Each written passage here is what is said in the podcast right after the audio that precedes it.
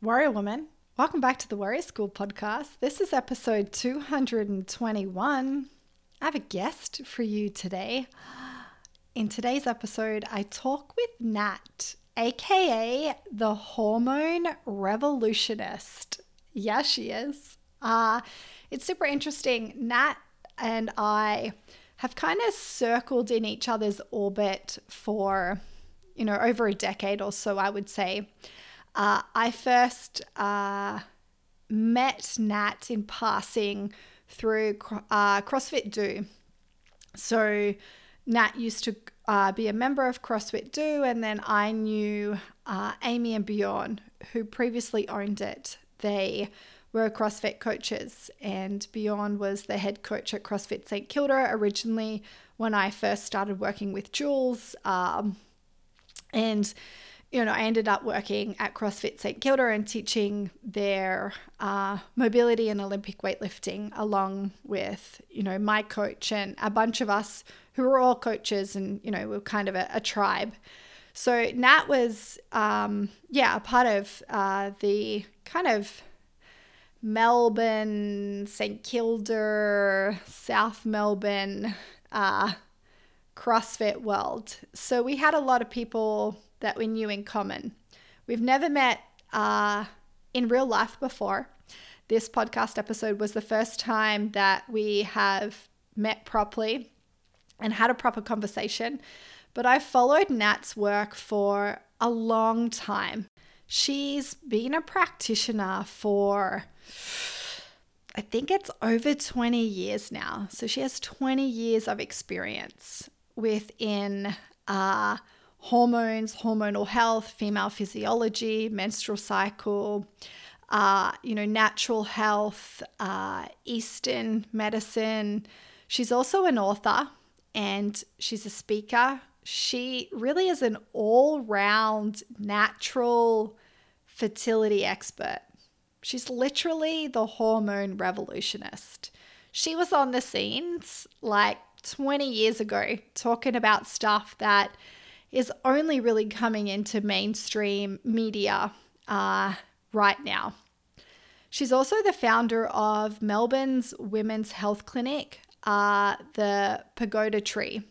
She's creator of Yo'Nuts and producer of HealthTalks TV. And most recently, she's a two times best-selling author with her new book, Beautiful You. She's a mama to two beautiful children and a wife. But what does she really do? Because she does a lot.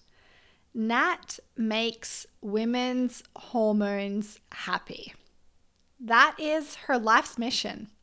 So I wanted to put her in the hot seat to talk about hormones, hormone testing, and how to understand your lab test results a couple of months ago, she actually did a podcast episode on her podcast and a few posts on her Instagram around lab testing, how we can understand our lab tests, you know, why, uh, you know, what do we do if the test comes back normal but we don't feel fine? You know, why don't we feel fine even though those tests say otherwise? You know, what to look for when we're testing our hormones. And I thought, yes, I want to put her in the hot seat and I want to talk about this. So today we talk all about understanding lab and hormone testing.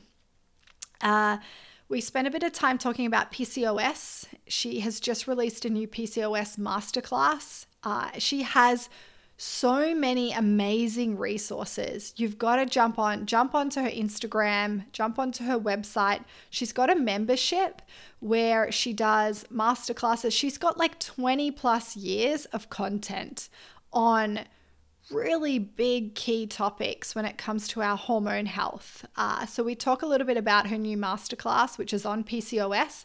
She's just updated it after 10 years. Uh, we talk about hormone testing, the types of hormone testing, you know, pros and cons of blood tests. How do we understand our lab test results? You know, what do we do if they do come back normal but we don't feel normal or fine? We talk about how our hormones change during uh, perimenopause and menopause, how we can support them during our 40s, 50s, and beyond. We talk a little bit about uh, hormonal support, HRT, and then spend the last bit of the podcast episode talking a little bit about Nat's membership and masterclasses. It was such a cool conversation. She's a rad chick, uh, just a really cool, rad Aussie chick that is really real. Uh, she's funny and she does the coolest, most powerful work. She's so knowledgeable. And so, if you want to make your hormones happy, you got to go check out her work and yeah, enjoy. Enjoy this conversation with Nat, the hormone revolutionist. Nat, welcome to the Warrior School podcast. Amy, thank you so much for having me. It's um a real pleasure to be here today.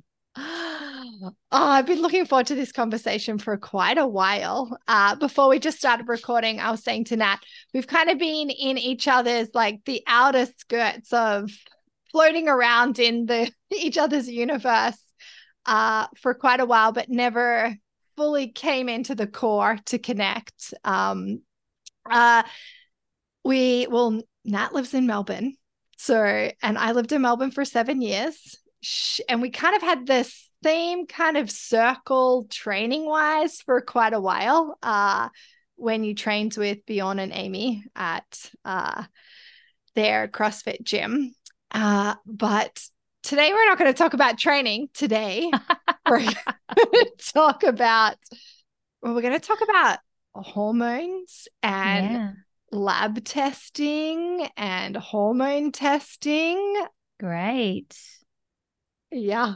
So that a little while ago, it was a few months ago, uh, you did uh, a little stint where you were speaking a lot about lab testing and hormone testing. And I was like, yes, like I got to get Nat on to talk about this because it's like a, a hot, important topic.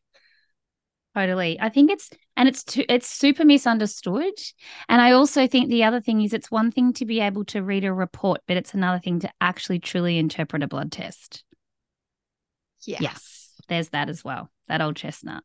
Yeah. But first, before we dive into that, I want let's just hear a little bit about your story. So, what do you do now with your life in your world? And then can we go back and connect maybe a few key dots that led yeah. you to what you do today? Sure. I mean, look, I always laugh because my story didn't start out like everybody else's. Although I didn't have, you know, in hindsight, I didn't have a great menstrual cycle. And yes, I was the cliche girl that used to vomit in pain and pass out. So, you know, I would say that if you went and tested, there's probably some challenges there in a world where I'm not looking after myself. But I think most people have that. No one's actually superhuman.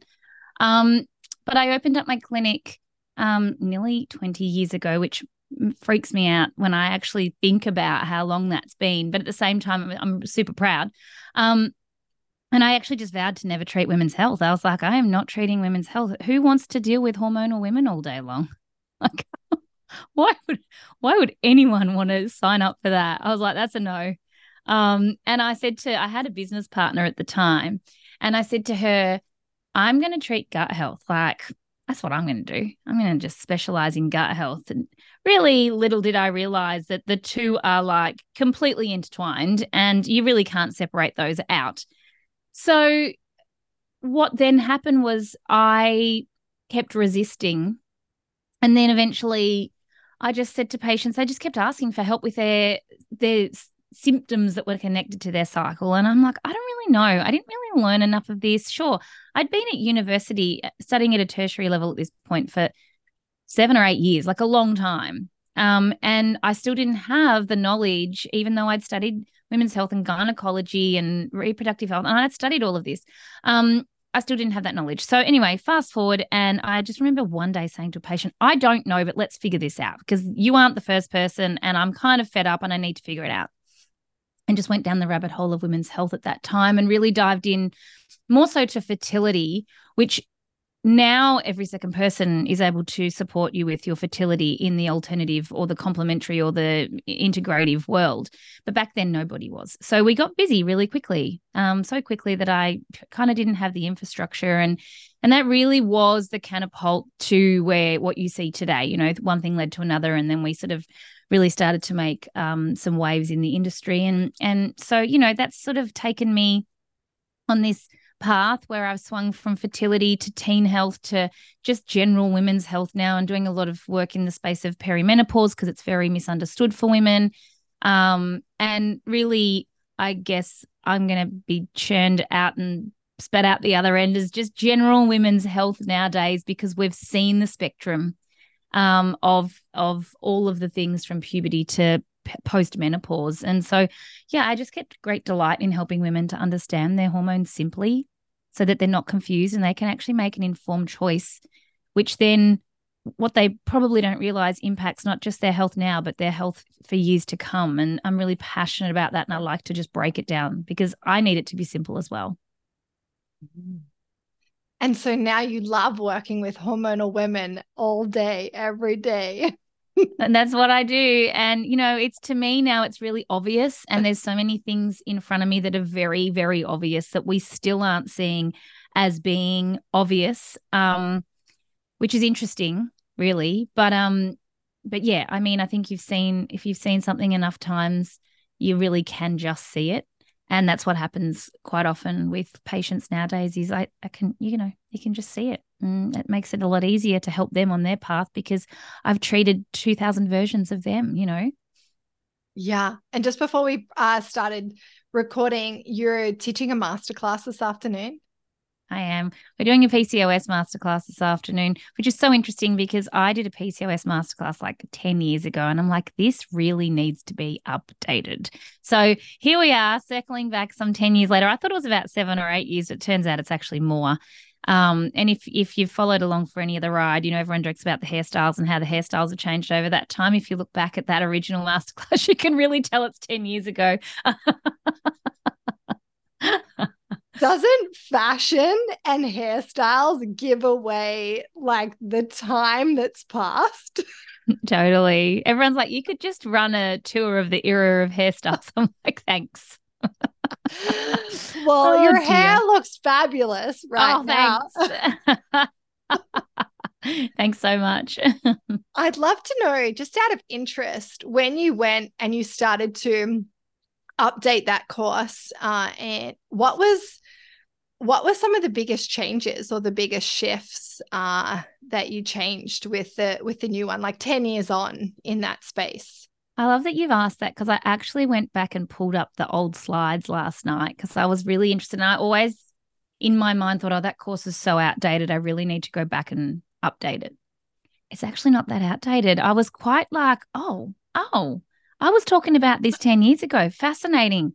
Um i I think the main advances, especially specific to PCOS, that we've seen is that that we are now able to categorize PCOS. It's not a blanket diagnosis. It's a syndrome, and any syndrome is actually rather difficult to diagnose in the first place because you have a handful of symptoms out of many, no different to irritable bowel syndrome, that then allow you to be diagnosed. And to me, I guess irritable bowel to me is a bit of a lazy diagnosis. PCOS is less lazy, but it still doesn't talk to the symptoms in terms of the treatments that are offered. It's just a blanket treatment still. From a Western perspective, we're still using birth control and metformin, which isn't wrong, but it also isn't right, or it's such a disservice in the sense it's not actually fixing the problem for women the minute they stop taking that then the the hormone imbalance is still underlying. And sometimes often it'll help them with one area but it, they're still left with a bunch of other symptoms. So they're not actually addressing the hormone imbalance. And i also think the other thing that i've come to be a lot more vocal about um, outside of categorizing uh, your symptoms and putting you into a phenotype is that it's not druggable it's not a druggable condition. And therefore, women are constantly feeling like they're let down because they're going to their GP, their lab reports is getting read to them. Nobody's actually, no one's actually interpreting that. And then they're like, well, this is my lot now. And it's like, oh, there is so much, no matter what hormone imbalance, whether it's PCOS or elevated estrogen um, or whatever, whatever the presentation might be. It's just a matter of getting your hormones, leading them back to a point where they're actually working properly. It's not that they're not working, they're just not working in a way that's optimal. And so, how can we lead someone back to that optimal um, position that they're operating from? Which I don't think is revolutionary. It's just that we've lost our way with this. We've been clouded by the one pill solution. I want what's the one thing? And even if you're not thinking about that from a medical perspective, I still have people say to me, What supplement can I take? It's like it's not the supplement that's actually going to help you. It's the day to day things that you do that actually really add up we're collectively lazy. We really are collectively lazy. And that's, I think, the biggest issue is we make every excuse why we can't do so. And I do this. I do this too. So so don't think, you know, it's I'm like definitely not enlightened, but it's only really until often we're really faced with a, a, a why that's bigger than ourselves that we can align to that and get the results. And so I've watched that play out, whether it's fertility. And I think that's a really big one where women actually go, I've got to fix this now. Whereas if they had the information when they were 19, 20, they could have actually fixed it and lived a happier life and been fertile along the way. So there's so many things, there's so many facets, but I really think that we we need to do better as women. We need to do better. Mm. A little while ago, I recorded a podcast with Alice Zaslavsky, uh, mm-hmm. who's in Melbourne. Yeah. And there was a couple of things we were talking about how to nurture um, our children's relationship with food. She has Hazel, who's, I believe, she's four. Uh, and there was one thing that she said in that podcast that resonated so much with me was we've tried to make children convenient to fit in with like us and you know that we're busy and I thought about it from a health perspective, from a female, you know, physiology, hormonal training perspective. And I thought, yeah, like that's what we've done for so long. We've tried to make it convenient to kind of fit around, you know, our busy lives and we're we're doing all of this stuff, but it's like the thing that is the foundation that will allow us to show up more powerfully in every other area of our life. We can't make it convenient. So, you just saying that is, yeah, it just brought that to mind because we we do that. We try and do that a lot. Yeah, I mean, I think as women, we want to have it all. And for so long, we didn't really get to demonstrate that. And so when all of a sudden birth control came along, we could delay having children. We were more in control, or we thought we were in control anyway, until until fast forward 70 or 80 years and we're learning otherwise. But and that's another topic. But you know, I think what I would be there's never a right time to have a child. It's just the time that it happens. However, I said to my husband a little while ago, I was reflecting, I'm like, hey, did anyone ever fall pregnant that you knew when you were in high school? And he's like, I don't know. I said, Oh, there were three when I was in high school. There were three that fell pregnant. I clearly remember. And I said, Do you know what? They're out there living their best lives right now, whilst we're sitting here changing nappies. we're changing, we're changing and wiping bums and feeding and fighting and you know and not that's fighting but you know what i mean? Um negotiating i should say. And you know it made me really think that whilst i remember everyone a judging and b going oh their lives are over. That's it. They're finished. Look what they've done with their lives. That was the collective you know opinion and actually, no, they're out there living their best lives. Their children are grown up whilst we're still sitting here doing this. So, you know, I do really think that you can't, whilst you can have, and here's the other thing you have so much control over this without controlling it. If you know your menstrual cycle, you get to decide. If you know when you're fertile, you get to decide what you do with that. And we're not, we're flatlining hormones for convenience for a fertile window of maybe three or four days every cycle all because we haven't taken enough time to actually understand the cues our body is giving to us every month. And I've been practicing fertility awareness for ever. And I laugh because I'm like, how the hell you can't know you're fertile is beyond me. If an accident, for an accident to happen, I would have to be blind drunk and Daddy K like climb on top of me without me knowing. Like there is not a chance. There's just not a chance. So let's, you know, this is the other thing too. People, women don't trust themselves to actually understand what their body's telling them because society has told us we can't trust ourselves yet. We want our cake and eat it too. So we're like, I'm going to back myself all the way with my career and all the things I want to achieve. Yet, oh my gosh, I can't trust my body. It's like that doesn't even work really disappointing actually. So i think this is the main you know for me it's really teaching women to trust themselves back themselves. You decide when you when the time is right. And the more you can look after your fertility the longer you're going to be fertile for anyway and you can have your children a little bit later in life without having to fear pregnancy. And if it so happened i'm pretty sure you'd figure it out because you're a smart woman and you'd figure it out yeah, I love that, Nat. Uh, before we move into talking about like one of these pieces that can help us, you know, connect to our body is potentially some type of testing or getting an understanding of what's happening to our hormones. I'd love just to know uh, what you meant by helping, like leading a woman, especially like for the PCOS, for example, like over the last 10 years with having an understanding of the different types and then how do you lead someone in that space? Because it's not through a drug you said. What does that look like? Well it depends on that point in time where they're at. Maybe they are on some type of drug and that's not wrong. It's just not giving them the full picture solution. And maybe they're not. Maybe they don't want to. Maybe that hasn't been presented to them as an option.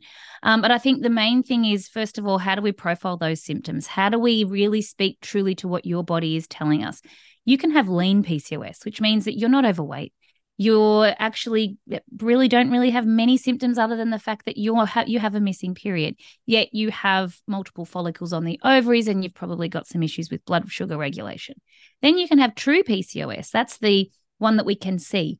You know, acne, hair loss or balding on the top of their head, weight gain, missing periods, anxiety, like, you know, that that's mean, but that's that's true PCOS. That's the the mean version of PCOS. But they're very different as you can see. So the way that we treat them is also very different, but I will say that for every case of PCOS, it is said that there is some level of elevated androgens. There, so their testosterone is generally in proportion to their other hormones elevated. And that's the trick there. It's not that it might look fine on paper, but where is it proportionate to the other hormones? And there is, in my opinion, the research suggests that around 50% of women with PCOS will have some issue with blood sugar and insulin resistance. In my opinion, I would say, and this is just anecdotal, but I would say that all women have a blood sugar regulation issue that have PCOS, no matter what the presentation. So if we start with those two things and I can help them to unpack that and start there, it actually reveals whatever is left. So, sure, we could treat gut. Sure, we could treat um, other hormones. Like there's always going to be more that you can do. These women are already overwhelmed at this point in time. So throwing everything at it all at once just isn't the right treatment approach, in my opinion. How can we do the least amount possible to get the most profound changes for somebody so that they feel better and they're like, oh my goodness, this is the best I've felt in years. And then they're encouraged to keep on going. So, you know, to answer that question, this is how I would unpack it with somebody. What is your body telling me? How can I set some foundational parts up that then can allow us to see what are we left with after that? Where do we need to go next, if anywhere? If anywhere, we might not actually need to. That can sometimes be enough to get the results that we need. And all the while being guided by what your body is telling us. That is really ultimately how we we navigate this. And everyone's because everyone's going to be different. Yeah. It's um it's such a hard thing for so many women, isn't it? Uh, it oh, it really to, is. Yeah. And you know, the options are very limited. So women just feel lost. I had a woman the other day that came in and had had a hysterectomy as a result of her hormone issues and especially or specifically PCOS. And you know, I mean, that to me is the ultimate last resort. That is like down the very end of the line. And not to say she hadn't tried a lot of things. Absolutely, she had. Um, but it still breaks my heart because I'm still like, I, still feel like there's so many missing parts to this. And, and again, how do we get women to trust what they're doing, knowing that innately it feels right for them to do? Like, I still look at her and wonder, was that, did that feel right? Like, did that feel like the best option? And maybe it was. And there's women out there that go, that was the best thing I ever did. Um, but still doesn't fix the hormone imbalances. They still underlie. And that's the part that, you know, there's a lot of women that are having hysterectomies or being recommended hysterectomies in their 30s for their endometriosis. And I'm like, but it doesn't change what's causing the endo. It only removes evidence of the problem.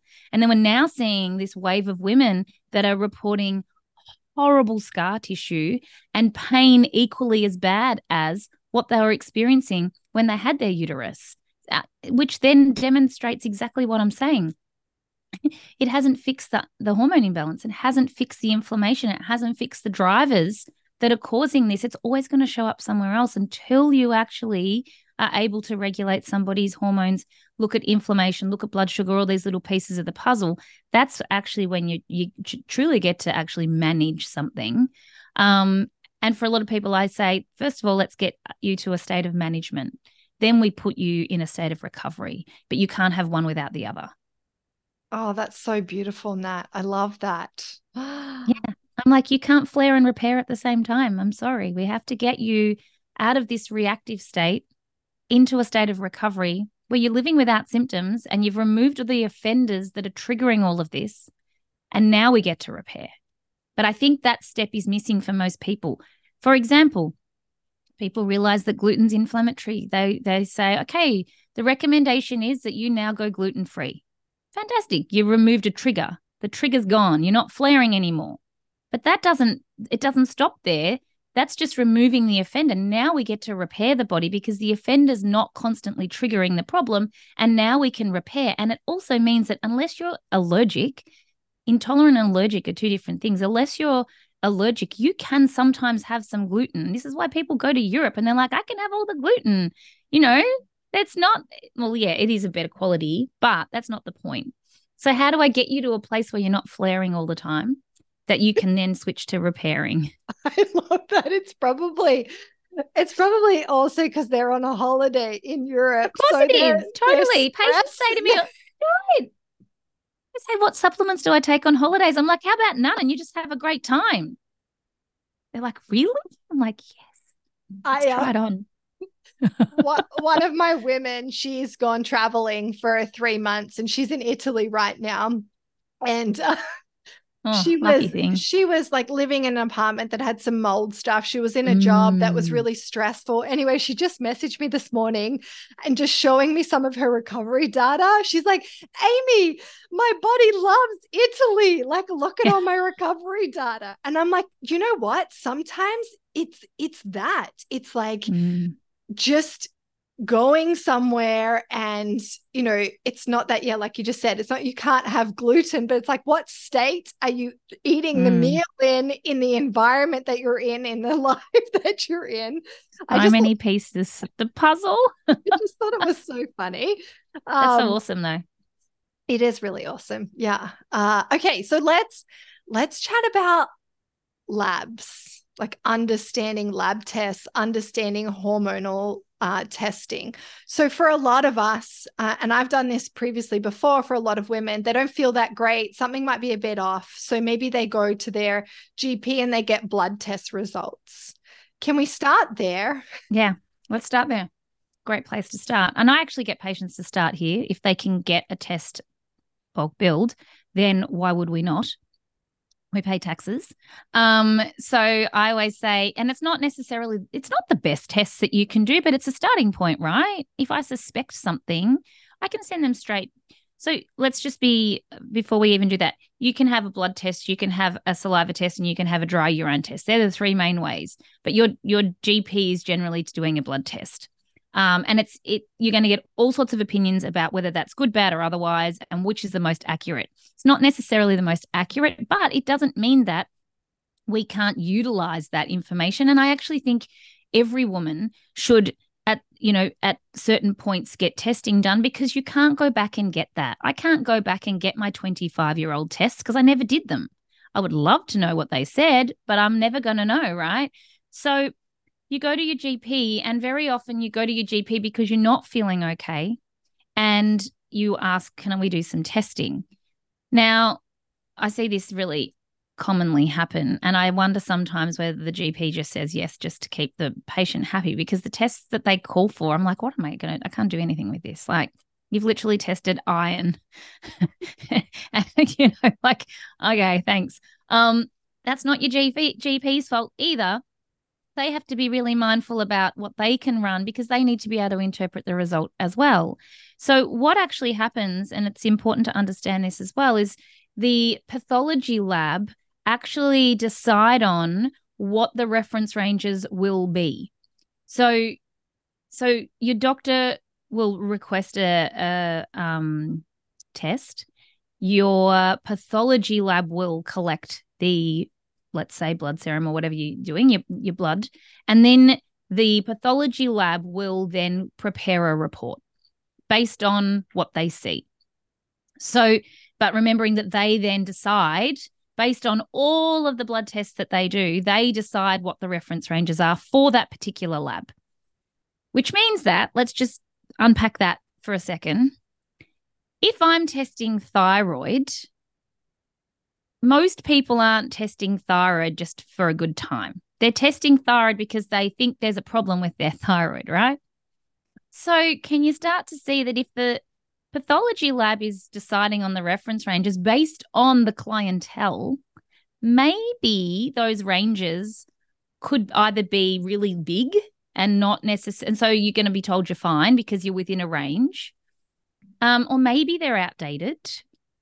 Um, or maybe there's discrepancies. And this is this so this is why it's really important when you are testing to try and stick with the same pathology lab all the way through because all of the labs have different reference ranges that they utilize which means all of the reports are actually going to, if you were to go to five different pathology labs, you probably get five different reports dependent on where their reference ranges lie.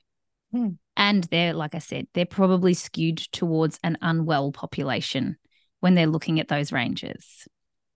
So that starts to become a little bit problematic because now you've already got the variable of the path lab that you're using, the time of day that you're doing it. If you'd been told to do it correctly, if me, that's another thing. You would want to do it at the same time, testing at the same time. Knowing when to ask the patient for certain tests, when to do it. That's especially important for hormone testing. And I'll talk about that in a second. And then you've got the variable of the the pathologist who's reading the results, creating the report, and then the doctor being able to read that report and relay that back to you.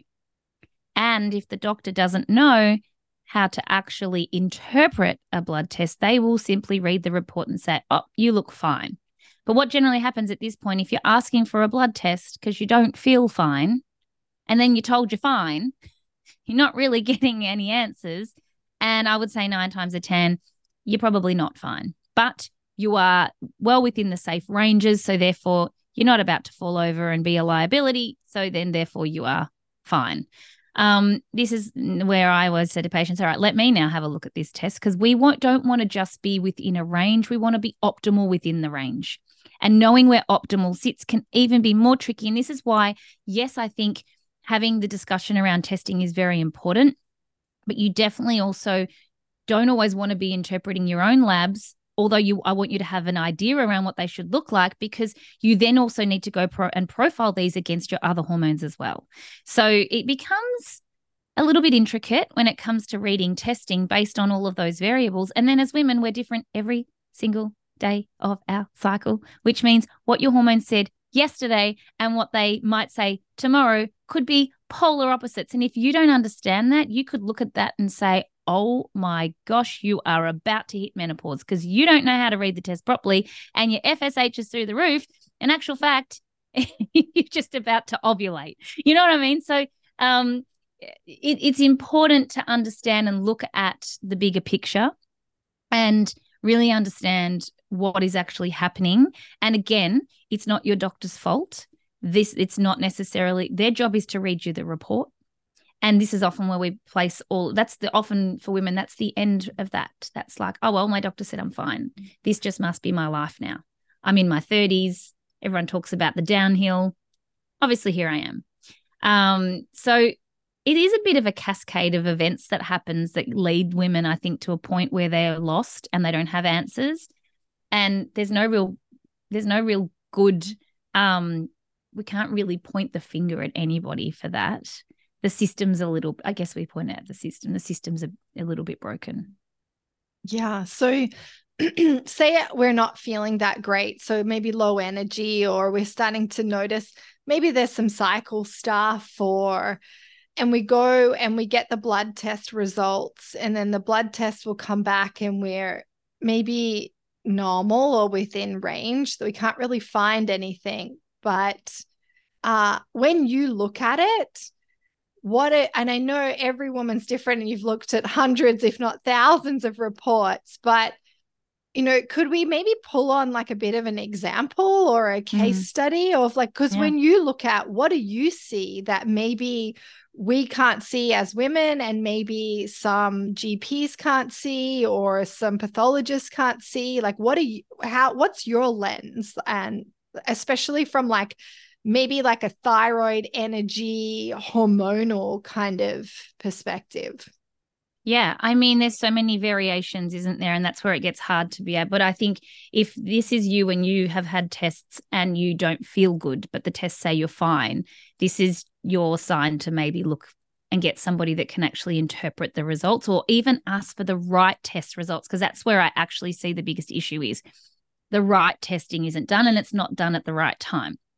So, for example, thyroid, you can pretty much test any day of the cycle. It's not going to matter um, because what we're looking for in terms of thyroid hormones, um, it doesn't really change throughout the cycle. Whereas your sex hormones, and specifically, I mentioned FSH and LH before, they're going to change, and so is your estrogen, testosterone, uh, estrogen, and progesterone is going to to typically change. So, the first part of this is knowing what you're testing for, first and foremost. And then, secondly, working out do I need to do this at a specific time? You can't capture progesterone until after someone's ovulated. So, suggesting that they do a test on day two for progesterone when you don't have any, you're going to come back very disappointed to learn you don't have any testosterone, which can be a slippery slope. And we laugh, but it happens all the time. Um, and so, knowing that generally, when we're testing full full sex hormones for women, we would be testing on day 21, provided she has a regular menstrual cycle and provided that she's ovulating at the right time, we can then capture all of that. But having said that, we might want to also test on day two just to check and make sure that the FSH and LH levels are where they should be. Um, because that's the best time to capture that at the beginning of the cycle, not necessarily at the end of the cycle. So it really depends on what we're looking for. And then it's also looking at where are they proportionate. So someone can present and their estrogen is completely fine, yet they can get to the um, middle of the second part of the cycle, the luteal phase, and they don't have enough progesterone in proportion. That actually would say to me, you've actually in proportion to progesterone, you have too much estrogen. It's not proportionate. How do and usually we like we don't just look at a test result for this. We look at someone's symptoms to line up with that. So I will unpack their symptoms alongside their test results. So let's say that they're like, well, my estrogen's fine. My test result says it's within range, even from a functional perspective. Yet I don't seem to have enough progesterone. I would be then saying, okay, well, tell me about your period. Is it heavy or light? That is the best way to know what your estrogen is doing. Too much estrogen, heavy bleeding. Not enough estrogen, not enough bleeding. So, lining up the symptoms at this point in time with the test results actually becomes far more useful than just being driven by a test result, which might not actually give you the big picture because it's not looking at your symptoms and it's not actually looking at where it is proportionate to everything else. And then I can decide, okay, well, even though your estrogen's fine, you don't have enough progesterone and so they're not proportionate and that's probably why you're bleeding heavily as well or that's the sign this could also just be your normal you know everyone's different so um that's where i would look with with sex hormones with thyroid i think the biggest problem is that we typically only test for TSH, thyroid stimulating hormone, which is the hormone that the pituitary releases to stimulate the thyroid. It's not even actually testing the thyroid. There's the first problem.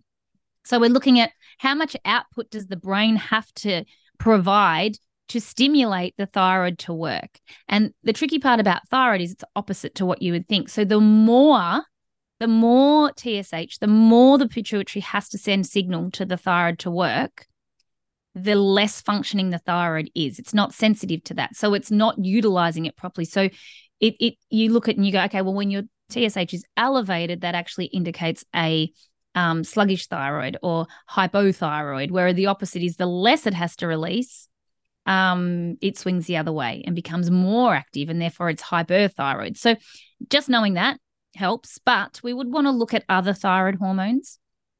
We would want to look at what your um, thyroid your your thyroid storage hormone so you want to look at your T3 T4 reverse T3 reverse T4 and piece it all together for somebody to actually figure out where the problem lies medicine is starting to do this a lot more but i think this is where functional and complementary medicine really needs a pat on the back. It's like we've been talking about this for ages, guys. And because it hasn't been science, it's been woo. And now all of a sudden it's not woo, it's like science. So it's like, oh my gosh, maybe we could look over here to be driven over here.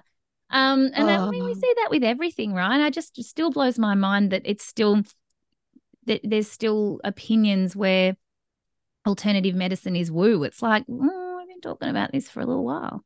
Mm. So, knowing that I think is very important. And then also looking at where your other vitamin and mineral stores are because you require nutrients for your thyroid to work properly. If you don't have enough iron, for example, then you you need thyroid to convert your inactive to active thyroid hormone. That alone is a in a, a, a problem. So piecing that together. So uh, someone's thyroid problem could actually stem from having a heavy bleeding because it it pulls on their iron stores and therefore then their thyroid's not working properly. So you've got to figure out you've got to piece it all together and you've got to figure out where the end of the chain is and work up, not the other way. So our mind goes, I'll for example, let's say okay, I've got a patient thyroid's a, tr- a problem she comes in for her thyroid issues, but I discover she's bleeding heavily do I want to treat the thyroid or do I want to treat the bleeding? I want to treat the bleeding because if I treat the bleeding, then the iron improves. If the iron improves, then the thyroid improves.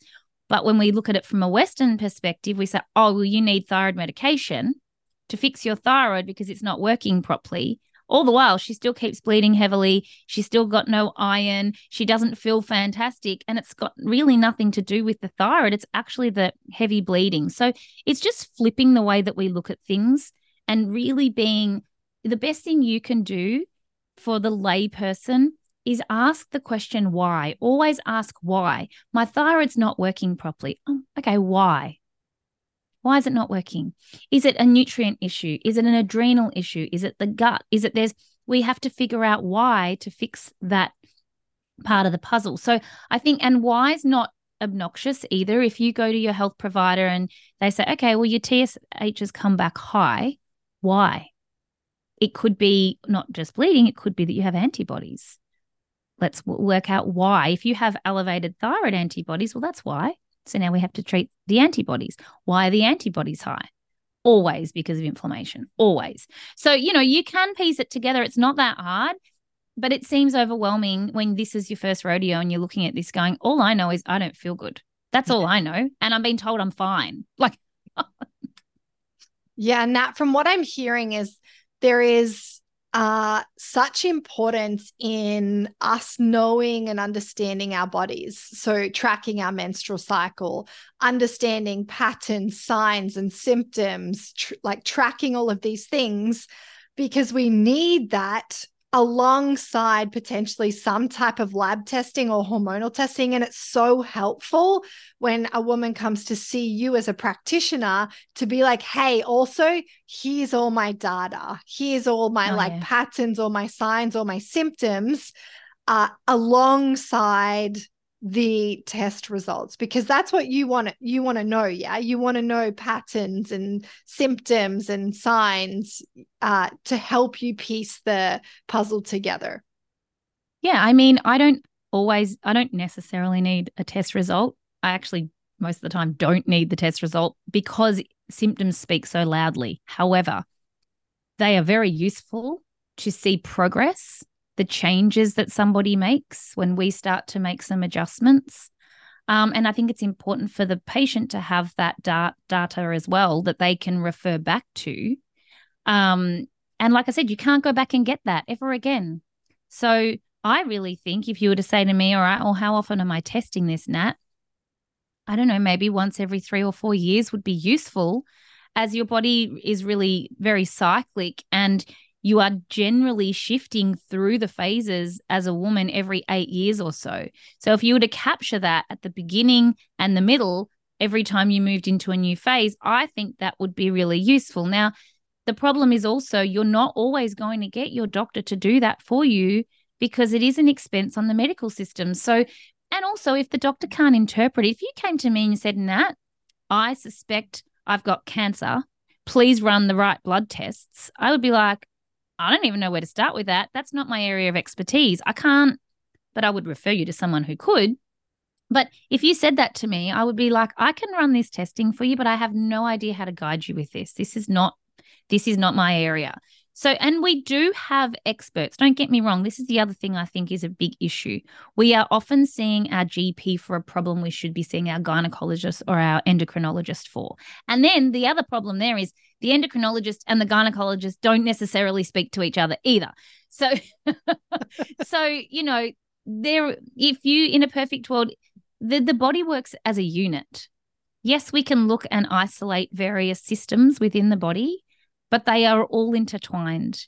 And so, if you are just isolating the reproductive organs and trying to just treat that, that's going to be a very long road.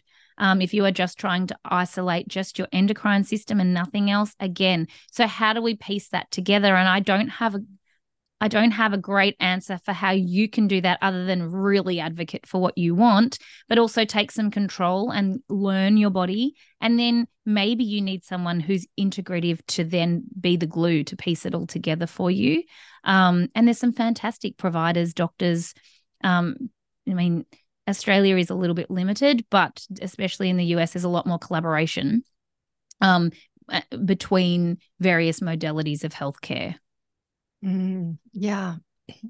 It's um there's there's so many pieces to it, isn't there? And I think where we can really start is one understanding our own menstrual cycle, our own body, and then starting to you know i always look at it as an umbrella. Like where we wear this umbrella our body's the umbrella and we have all of these prongs and the prongs make up the umbrella. They give it its shape. They allow it to do its job. And so if one or more prongs isn't working well then the umbrella can't work. It's not optimal. And so it's you know it's our role to learn our umbrella and learn our prongs and then also find people that can help us and lead us in certain prongs. Because again we're we're not it's okay that we don't know all of this stuff. We weren't we weren't taught all of this stuff.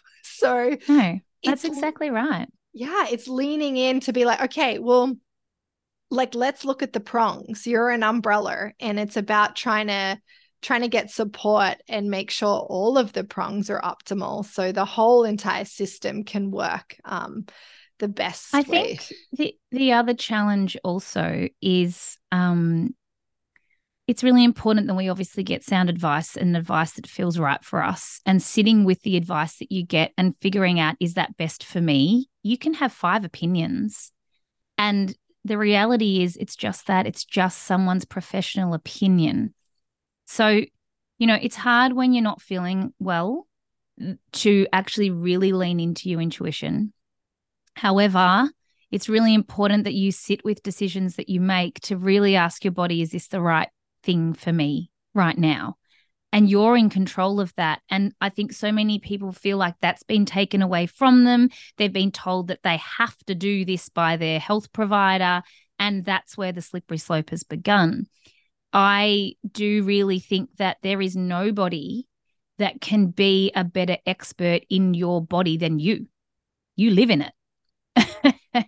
so you know, I really do think we can ask for opinions and we can ask for help, and we should. Definitely, we should. But at the end of the day, the final decision lies with you. The final decision about whether you're going to get up in the morning lies with you. Whether you're going to actually invest in moving your body lies with you. There's nobody that's going to, st- very, unless you want to maybe pay someone to stand over you and crack the whip, be like, come on, Nat, it's time to move. You know what I mean? Like, I have to do that. Do I love that? No. But afterwards, do I? Yes. You know, so we have to come back to those fundamentals, but we also have to be able to sit with what's presented to us as our as our options or option. Um, and also unpack that. And sometimes the option is speaking to the lowest common denominator which is you know that's why we have a healthcare system. Don't get me wrong. There are people that that would be amazing for but if that's not you but you're now adopting a plan that's accommodating the lowest common denominator? Is that what you want for yourself? I don't think so. So I think we just have to really think about where we fit in the spectrum as well and how much power you have and and don't let anybody tell you that you can or can't do something when it comes to your body. The other thing about testing I just do want to say is when you do get a blood test or a, any test, um, please ask your provider for a copy of the results because they can be so hard to get after the fact, which is madness because they're yours. However, it is so hard to get things to be released, um, which is unfortunate. So I always say, just ask your doctor, say, I like to keep a, my own record. I have my own little file at home. So whenever I have a blood test, I like to get a copy of that. Um, and I think that was also a really nice way of you taking some control over the situation without, because um, I think a lot of us feel worried that we're going to upset our healthcare professional. Mm. We're worried if we ask questions and then they like attack us or something. So if that's you, just ask for a copy of it. And then you've always got that copy and you can seek another opinion or get some alternative support or integrative support or whatever that needs. Um, but always ask for a copy of that because it is super hard to get after the fact. Yeah, that's really interesting. I didn't know that. Uh, that's really helpful, Nat. What about uh, the other types of testing? Like, why might you do uh, a saliva test over a blood test, or why might you take, you know, take take someone's pee over their over their blood, or as well as? Yeah, that's a good question. I mean, you're going to get uh, mixed opinions on this. Um, medically we're learnt we t- we're told that a blood test is always superior. Um, from a functional perspective, we look at serum. Um, sorry, we look at urine and saliva. Saliva is what I would say is is rather accurate, and the most accurate for hormones would be a dry urine or a Dutch test. Um, and that's also because when you do a Dutch test, you um, it's a little bit like a pregnancy test where you pee on something over the course of uh, 24 hours. So you're really getting a full snapshot of what's happening, not just the the issue that I have with blood work is it is just a snapshot of a window of time and it can be very temperamental depending on what you're testing.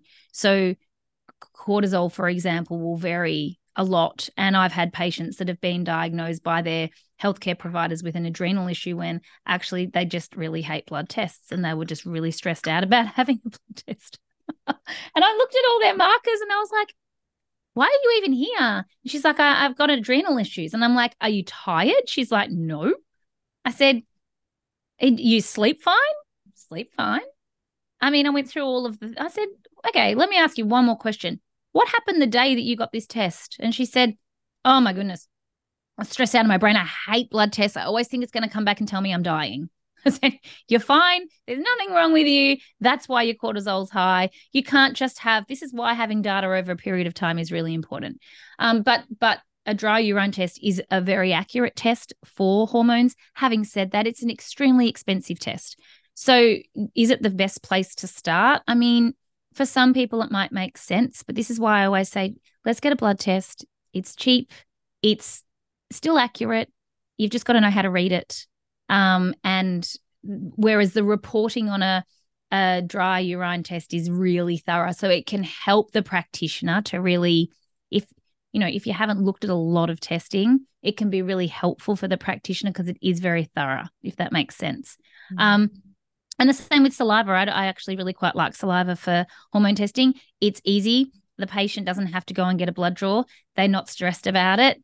Um, so there's lots of advantages to that, and it's it's it's it's um, really accurate as well. The only time we can't use um, dry urine or a saliva is for thyroid. We actually have to do a blood draw for that. So um, it's just knowing what to do, when to do it, and which is the test that's most appropriate.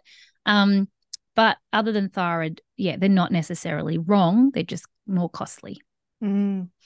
So, what would, you know, uh, if you were a woman that was now in like her mid 40s and you just started to see some cycle stuff, you know, some cycle changes, you started to get all of these symptoms, like stuff is like, it's a bit of a roller coaster. It's super chaotic. You don't feel, you just don't feel right. You don't feel mm. normal. Mm. Uh, how like what should a woman in her you know i know it's important for us to do it like you just said uh, a couple of times nat across you know many kind of seasons or stages of our life but a lot of the women i work with are in you know their late 30s most of them are in their 40s um, and they're in this time period where you know things are going to start to change and a lot of them are experiencing yeah, signs and symptoms and they're noticing patterns. Uh, can we just kind of riff on that a little bit around of course. Kind of what's happening with their hormones? Like, do you advise them to go get some some tests done to kind of see what what's happening? How do you support with like you know the changing hormonal levels and the the decline in progesterone which then makes estrogen you know a little bit wacky and uh yeah i'd love just to chat a little bit about that with you yeah, I mean, we did a masterclass on this recently, and it was so nice to be able to first and foremost say to patients and and um, members and people that attended the masterclass, perimenopause is a phase, no different to puberty. So if you've been diagnosed with perimenopause, it's not a diagnosis; it's actually just a phase. The amount of women that are being diagnosed with perimenopause is shocking to me because it's no. not an illness; really? it's a phase. Yes. Oh yes my doctor diagnosed me, me with perimenopause. I'm like, oh my gosh. so that's where we first want to just make that clear that it's a phase, not a diagnosis.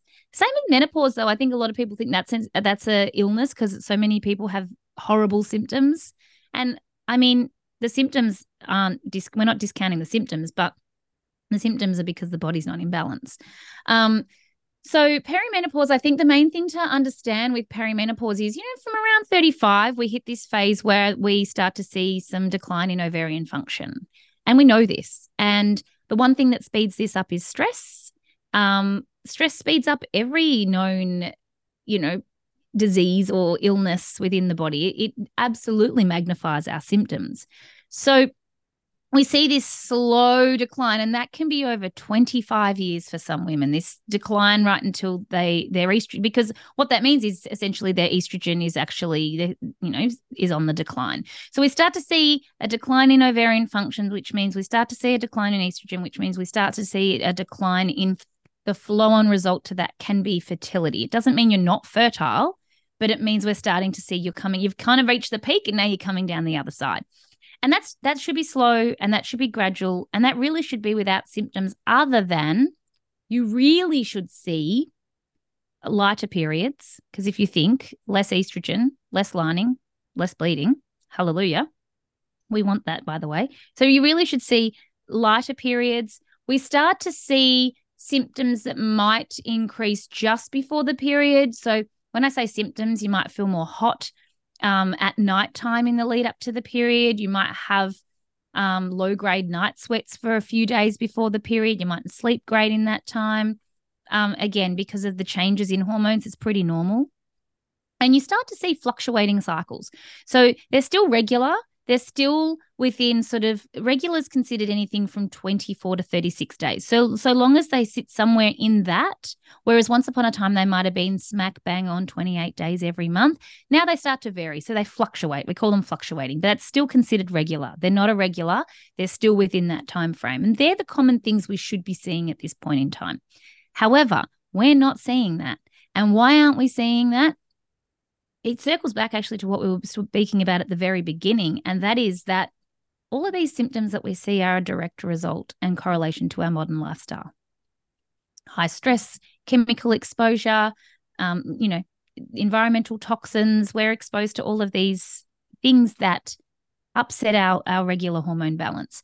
And so rather than us seeing this slow decline, what we're actually seeing is cortisol is high and it's the impact that cortisol is actually having on the um, sex hormones that instead of us seeing these little fluctuations so we you know have these fluctuating cycles and we start to see big fluctuations and that feels horrible we start to see crazy cycles heavy bleeding P- pms or pmdd like symptoms for two weeks before the period arrives weight gain insomnia anxiety I mean, it's not a good time. So you can no wonder women are thinking they have a diagnosis at this point in time when it's actually just a phase.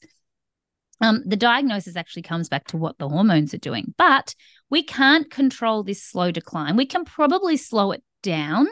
We can't stop it.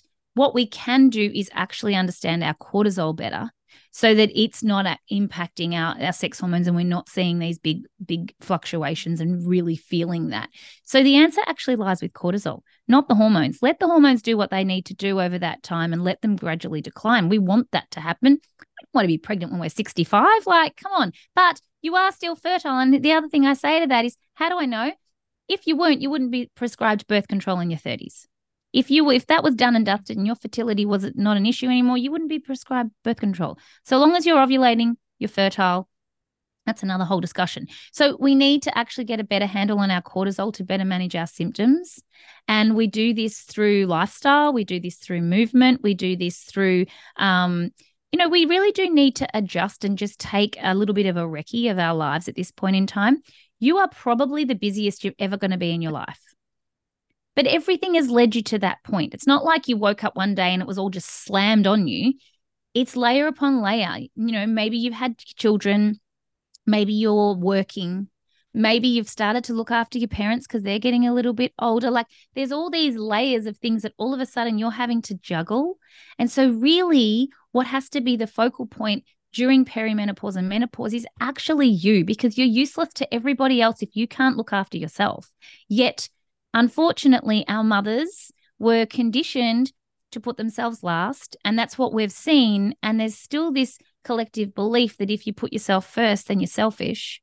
And it couldn't be further from the truth. You're actually selfish by not putting yourself first because you're useless to everybody else. So basically, you're good to nobody and you're not good to yourself either. So let this also be a little bit of a reminder that actually putting yourself first is super important it, it, you do not get a badge for being stressed.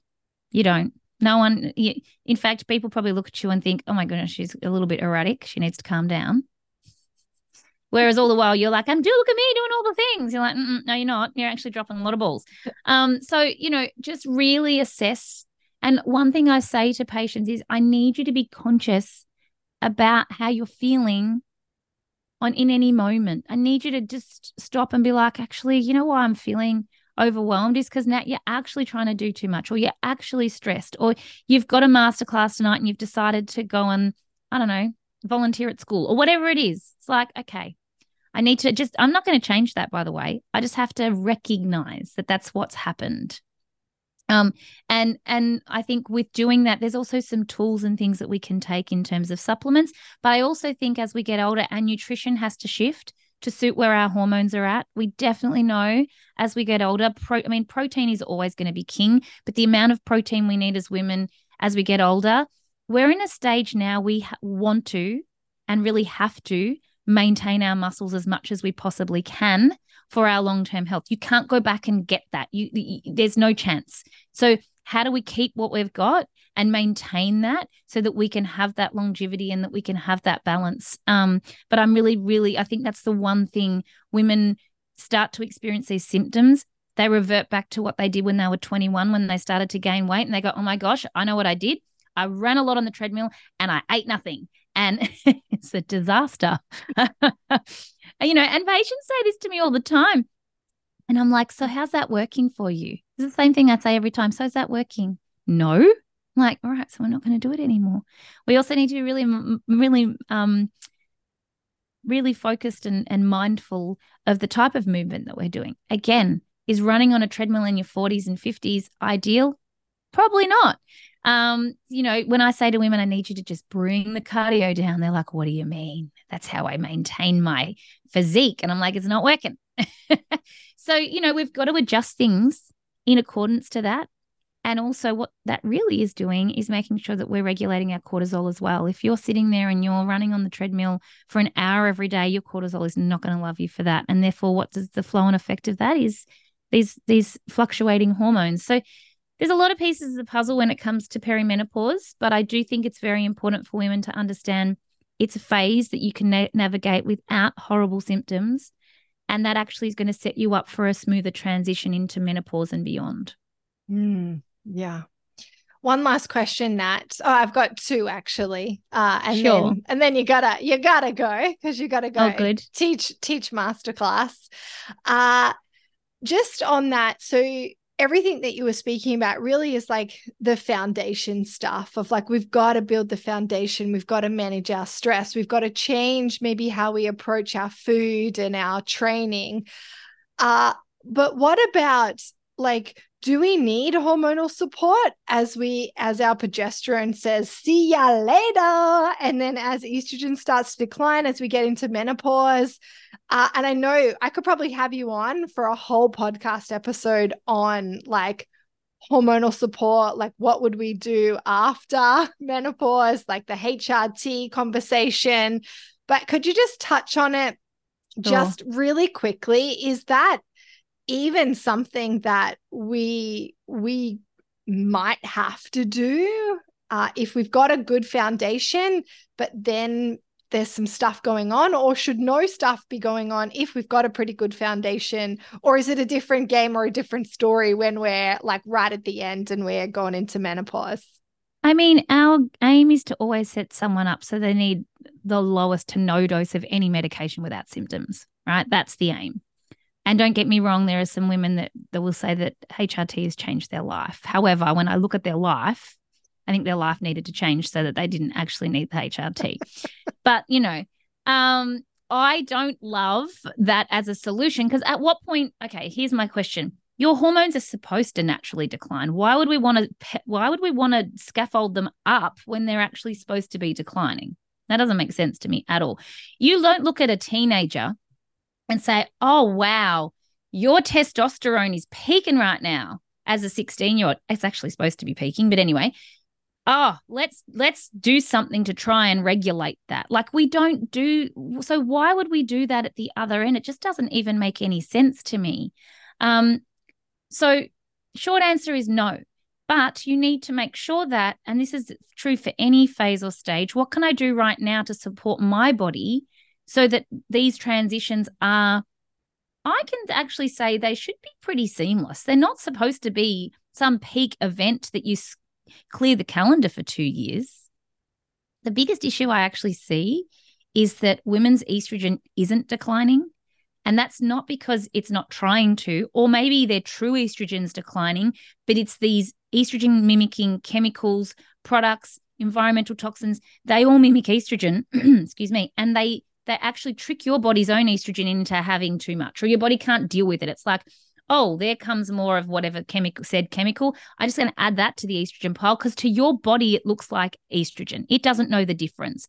Um, and so I think the actual bigger issue here is the fact that if we're looking at the little clues as they arise and we're able to address them quickly, we can keep the body within this equilibrium that it should be naturally doing. Excuse me. Except our modern living actually is what derails that. Mm. So, what first and foremost, I mean, my biggest pet hate is when women in their 40s and 50s are prescribed birth control to manage their hormones. I mean, that's lazy medicine. And many gynecologists will agree with that. Um, but also HRT. I mean, at what point do you stop that? At what point do you go, oh, it's time to come off? And then what happens? Yeah. You you haven't set a foundation up. That's just to me, um, it's just it's just again, it's lazy. Let's fix the underlying problem. It's not to say that maybe you might not need it for a little period of time. That's okay. But what's the long term plan here? Always be looking at what the long term plan is. And that's what I would be saying, you know, okay, I, I can't get a handle on my symptoms and I haven't slept for a year.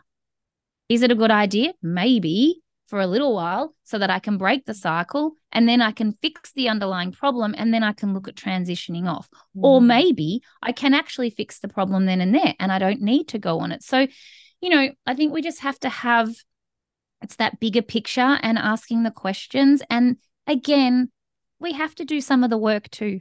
Like we actually have to do some of the work. And, and you know, it's I was just reading some messages before and it was like, oh, I want to do better. I want to. I just can't.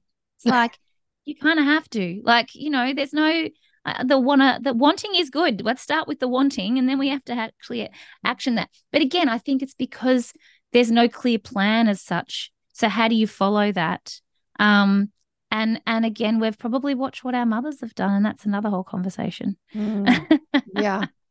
Nat, where can people learn more from you? Where did they find you? Where could they work with you? Where could they get educated? Uh, because I think yes, it it's it can that can be so helpful just to get educated by someone properly in itself and then start listening to your body then you have a stronger connection and then you can take action. And then that's on you like you just said. You've got to take ownership and responsibility of actually actioning a lot of this stuff. Mm-hmm. but yeah where where do they find you? Where can they work with you? Like this masterclass this afternoon like how do they find that? How do they do that? I love that. Thank you. Well, there's a few things that you can do. I mean, we've been doing masterclasses pretty much monthly for over a year now. So there's a whole library of masterclasses. So you have options. You can either tap into the masterclass that will help you for where you're at. Um, or we have a membership where the membership actually gives you access to all of the masterclasses, um, so the back catalog as well as ongoing, um, and that really is a resource that I would say that's where you start. A lot of people want the one on one, and I'm like, I teach you the foundational things so that we can fast track your results with a one on one.